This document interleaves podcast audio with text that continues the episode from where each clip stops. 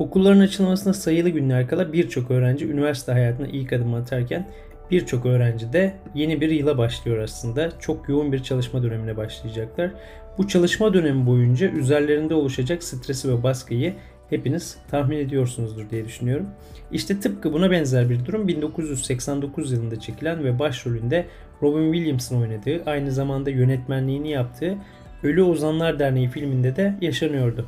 Sıkı bir çalışma ortamında iyi bir üniversiteye gitmek için oldukça büyük baskı altında eğitilen çocukların hikayesini anlatan bir filmdi bu. Okula yeni gelen edebiyat öğretmeninin alışılmadık yöntemleriyle stresten uzak, şiirin, edebiyatın ve tiyatronun ağır bastığı bir eğitim süreci hakimdi. Kurdukları ve ismine Ölü Ozanlar Derneği adını verdikleri dernekte baskı ve beklentilerden uzak, tutkuların özgürce yaşandığı, mutluluğun hakim olduğu bir şekilde vakit geçiriyorlardı. Ama bilirsiniz hikayelerin genel kurgusudur. Her zaman her şey süper gitmez. Durum ne kadar güzel gözükse de baskıdan kurtulamayan ve mutluluğu elinden alınan bir öğrenci intihar etmiş. Suçlusu olarak da edebiyat öğretmeni gösterilmişti. Birçok ödül toplayan bu filmden tam 25 yıl sonra Robin Williams 63 yaşındayken filmdeki öğrencinin intiharına benzer bir şekilde kendi hayatına son verdi. Dalgın Profesör, Müzede Bir Gece, Robot Adam, Can Dostum gibi sayısız projeyle tanıyorduk aslında onu. Sahne hayatı boyunca bir Oscar, iki Emmy, 6 Altın Küre, 6 Grammy ve 2 Sinema Oyuncuları Derneği ödülüne layık görülen Robbie Williams'ın intihar sonrasında bir belgesel çekildi. Robin's Fish isimli bu belgeselde konuşan arkadaşlarından bir tanesi David Kelly, Robbie Williams'ın intiharı için şu yorum yaptı. Williams'ın içinde tükenen bir şeyler vardı. Robin Williams'ın içinde tükenen şeyin ne olduğunu bilemeyiz fakat mutluluk ile ilgili olduğunu söylemek yanlış olmayacaktır. Mutsuz bir insan gördüğümüzde sebebini merak ederiz ama bir yandan da kişisel gelişimin bize öğrettiği mutluluk içinde demeyi de ihmal etmeyiz. Peki mutluluk içimizde tabiri bir klişe mi yoksa gerçek mi? Mutluluk dediğimizde onlarca farklı tanım yapabiliriz. Ben şu an size mutluluk nedir desem her biriniz farklı farklı şeyler söyleyeceksiniz. Çoğu insan mutluluk hakkında konuştuğunda şu anda nasıl hissettiklerinden bahsediyor olabilir veya genel olarak yaşam hakkında nasıl hissettiklerine dair daha genel bir duyguya atıfta bulunuyor olabilir. Mutluluk bu kadar geniş tanımlanmış bir terim olma eğiliminde olduğundan psikologlar ve diğer sosyal bilimciler bu duygusal durumdan bahsederken tipik olarak öznel iyi oluş terimini kullanırlar ve mutluluğa ait iki bileşen tanımlarlar. Bu bileşenlerin ilki duyguların dengesidir. Yani herkes hem olumlu hem de olumsuz duygular ve ruh halleri yaşayabilir.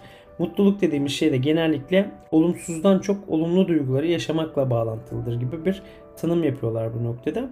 Bir diğeri de yaşam memnuniyeti. Bu da ilişkilerinizin, işinizin, başarılarınızın ve önemli olduğunu düşündüğünüz diğer şeyler dahil olmak üzere hayatınızın farklı alanlarında ne kadar memnun hissettiğinizle alakalıdır aslında.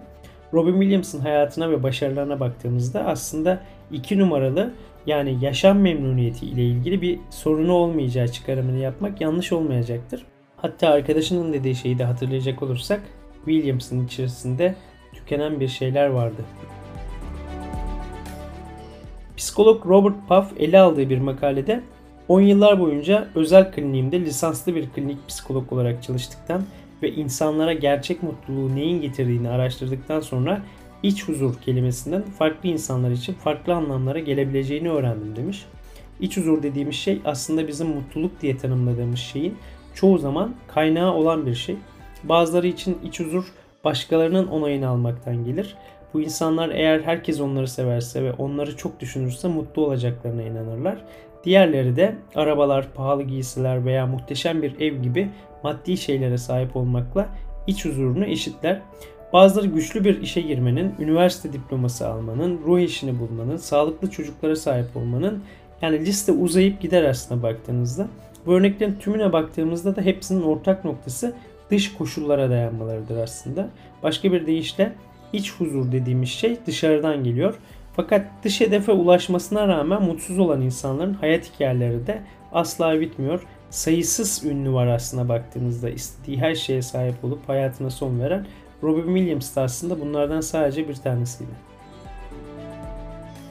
Bizler doğduğumuzda yani dünyaya geldiğimizde açlık ve uyku ihtiyacı gibi temel acil ihtiyaçların dışında hiçbir gereksinim duymuyorduk aslında.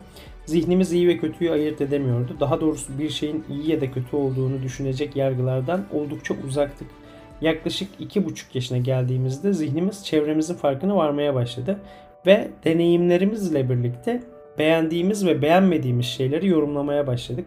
Bir nevi aslında çevremizdeki her şeyi kategorize etmeye başladık. Egoist düşünceler deniyor genellikle bu düşüncelere. Bu düşüncelerle birlikte beğendiğimiz şeylerden daha fazlasını isteme eğilimine girdik. Sevdiğimiz bir yiyecek varsa ondan daha fazlasını istedik. Örneğin çocukların çikolata direkt akla gelebilir bu noktada. Hoş olmayan bir durumda da bunu beğenmiyorum diyerek o şeyi kendimizden uzaklaştırmaya çalıştık.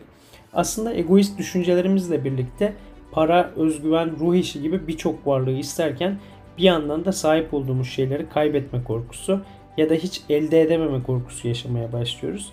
Mevcut durumu doğru değerlendiremediğimizde, daha doğrusu anı yaşayamadığımızda şu an sahip olduklarımızı kabul etmek yerine her şeyi kontrol etmeye ve değiştirmeye çalıştığımızda bu düşüncelerimiz sebebiyle daha fazla acı çekiyoruz. İşte bu noktada iç huzuru fazlasıyla yaşayabilmek gerekiyor. Bunu sağlamanın yolu da henüz 2,5 yaşında başlayan egoist düşüncelerimizin farkına varıp mevcut durumda bizi mutlu edecek, dış çevreye bağlı olmadan kendi benliğimizi daha fazla sevecek düşüncelere odaklanmak. Bu podcast'ı hazırlarken yıllar önce öğrendiğim bir bilgiyi tekrar hatırlama ihtiyacı duymuştum ve bir nevi aslında tozlu raflardan çıkardım o bilgiyi tekrar araştırıp tekrar buldum. Doğduğumuzda genetiğimiz bize mutluluğumuzun yaklaşık %40'ını oluşturan bir mutluluk ayar noktası sağlıyor. Bu aslında mutluluk hormonlarının yer aldığı kısım gibi düşünün. Bunun yanında temel ihtiyaçlar yani yeterli yiyecek, barınma ve güvenlik kısmı da %10'luk bir kısım. Baktığınızda geriye %50'lik bir kısım kalıyor. O da tamamen bize bağlı olan bir kısım. Bu %50'yi kötü düşünceleriyle doldurduğunuzda mutsuzluğumuz aslında artıyor. Bu yüzden bizi mutlu edecek, içsel huzuru sağlayacak alanlara yönelmek her zaman daha iyi oluyor. Bunun yanında farkındalıklar ve egzersizler yoluyla beynimizi bir nevi eğitmek bizi daha mutlu hale getirir. Podcast'ı Robin Williams'a ait bir film repliğiyle bitiririm. Olur da bir gün dertlenirseniz yüzünüzü açık gökyüzüne çevirin. Yıldızlar kadife gibi semada yerlerini aldığında ve bir kuyruklu yıldız karanlığın perdesini yırtıp geceyi gündüze çevirdiğinde bir dilek tutun ve hayatınızı doya doya yaşayın.